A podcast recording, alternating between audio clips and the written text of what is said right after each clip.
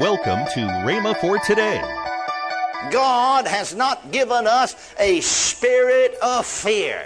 And we've got these folks that's always talking about fear. They talk more about fear than they do God. I mean, sometimes born again, spirit filled people. All the time they're talking about fear.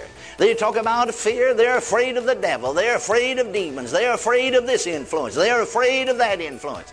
They're afraid or they have fear of this power, of, of that power, of some other kind of power. But I want you to know, my brother, sister, that the Holy Ghost sent down by Jesus from God the Father, came from heaven into your spirit and into my spirit. And common sense teaches us that He has made us a master. Praise God, because He said in 1 John 4 4, Greater is He that's in you than He that's in the world. Welcome to Rhema for today. Kenneth E. Hagin continues his teaching on the believer's authority. More next on Rhema for Today Radio. Also, later in today's program, I'll tell you about this month's special radio offer. Right now, let's join Kenneth E. Hagin for today's message. No promise of life outside of Jesus, not a bit in the world. Now, then, I want you to notice something else here in this text or this portion of Scripture. Skip down there to the uh, to the sixth verse. And he said, Wherefore I put thee in remembrance that thou stir up the gift of God, which is in thee, by the putting on of my hands. Now, Paul had faith in the value of putting on of hands, or laying on of hands, in other words. Notice that he said, When I put my hands on you, there was something imparted to you and he's stirring him up. Wherefore I put thee in remembrance that this is so. Amen. And if you don't realize it and know it, I'm stirring you up to cause you to know that uh, something was imparted unto you. Thank God for the laying on of hands. We preached on that one time at the beginning of the meeting here, and uh, that's a part and parcel of the doctrine of the Lord Jesus Christ. Now, then, here's what the real verse I wanted you to get to, though, and that's the seventh verse.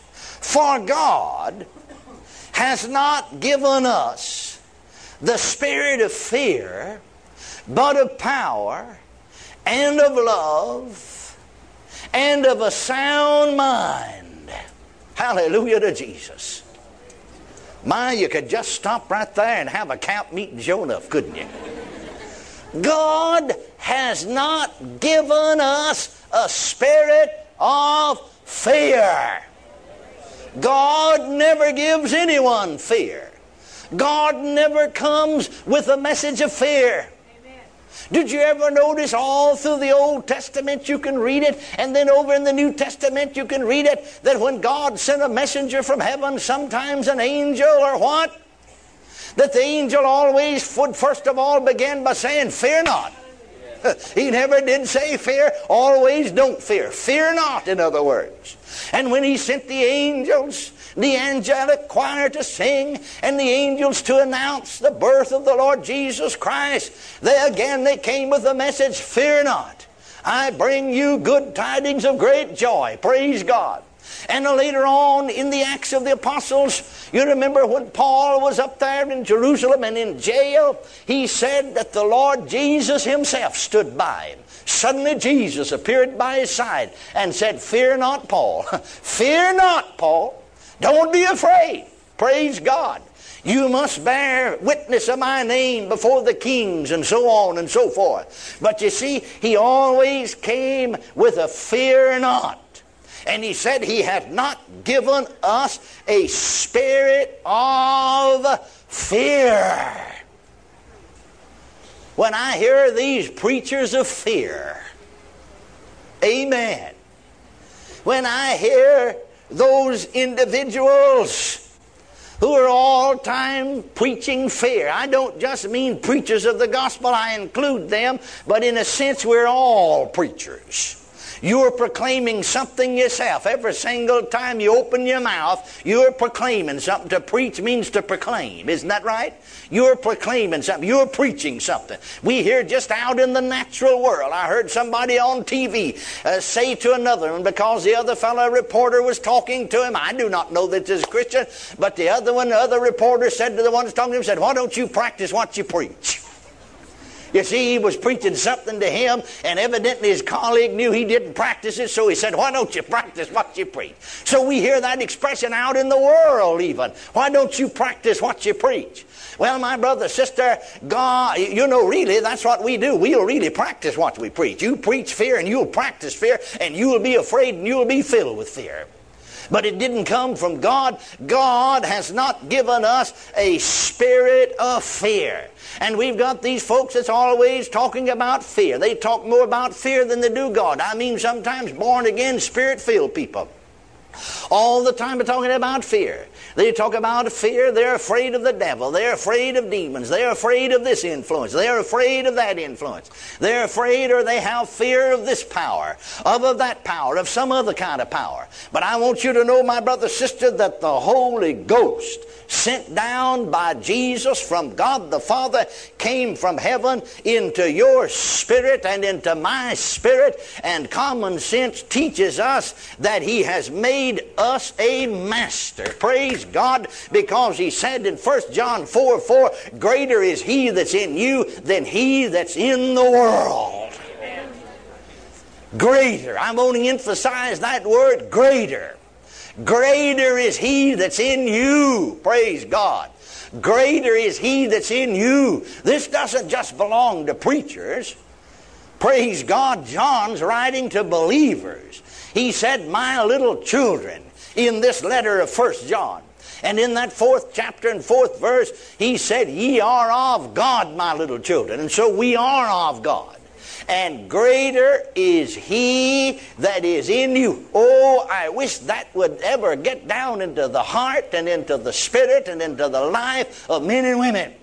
Too many times we quote those scriptures, glibly quote them, but they don't mean a thing in the world to us. Amen. But we need to know the reality of it.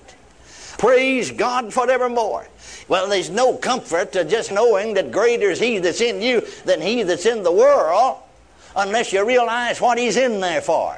Because he's greater than he that's in the world. Because he's greater than the devils you'll face. Because he's greater than demons. Because he's greater than evil power. Hallelujah to Jesus, then you need not have a spirit of fear because the greater one lives in you and he's bigger than the devil. He's greater than the devil. I like to say it this way the bigger one lives in you. He's bigger than the devil. Praise God. He's bigger than sickness and disease. He's bigger than storms and tests and trials. Praise God. He's greater than any force that could come against you. Now we need to learn to rely upon Him. But you know, too many times when test comes, too many times when the storms of life break upon us, and you know the crisis of life comes to all of us. We're not immune to those things. I'm not immune to them. Sometimes folks say to me, Well, that'll work for you, Brother Hagin, because you're a preacher. No, he didn't say the greater one's in the preacher. He said, Ye that are of God, the greater one's in them. No, God's word works for every single one of them, you see. And too many times folks will think, well, yeah, God sort of loves you and sort of giving you a special dispensation of His power and His grace, and it'll work for you, but it won't work for me, and I'll just have to get along the best I can, you know, and just sort of hump it. You know what I mean by that expression, you know? Just sort of hump it, you know, through life. But no, my brother, sister, praise God. He has sent Him to indwell us to make us masters, to give us dominion, that we might Romans 5:17 reign as kings in life by one Christ Jesus. Hallelujah. Hallelujah. And so, too many times, however, even the spirit-filled believer does not really recognize what he got. He thought he had an experience with God. No, he didn't get an experience with God. And so he always keeps trying to have another experience like the experience that he had when he experienced the first experience that he experienced. And he ought never want to have another experience like the experience that he experienced when he experienced his first experience. Should never do that anyway. He ought to walk on in the light of the Word of God. Blessed be God. And so it's just an experience. No, it's not an experience. The Holy Ghost came to live in you. Praise God. A divine personality. Hallelujah to Jesus. Came to dwell within you. Hallelujah. I'm going to talk a little bit more about that. Look briefly again at 1 John 4 4 and then turn to Luke 10 19. And let's look at these two verses of Scripture together, please.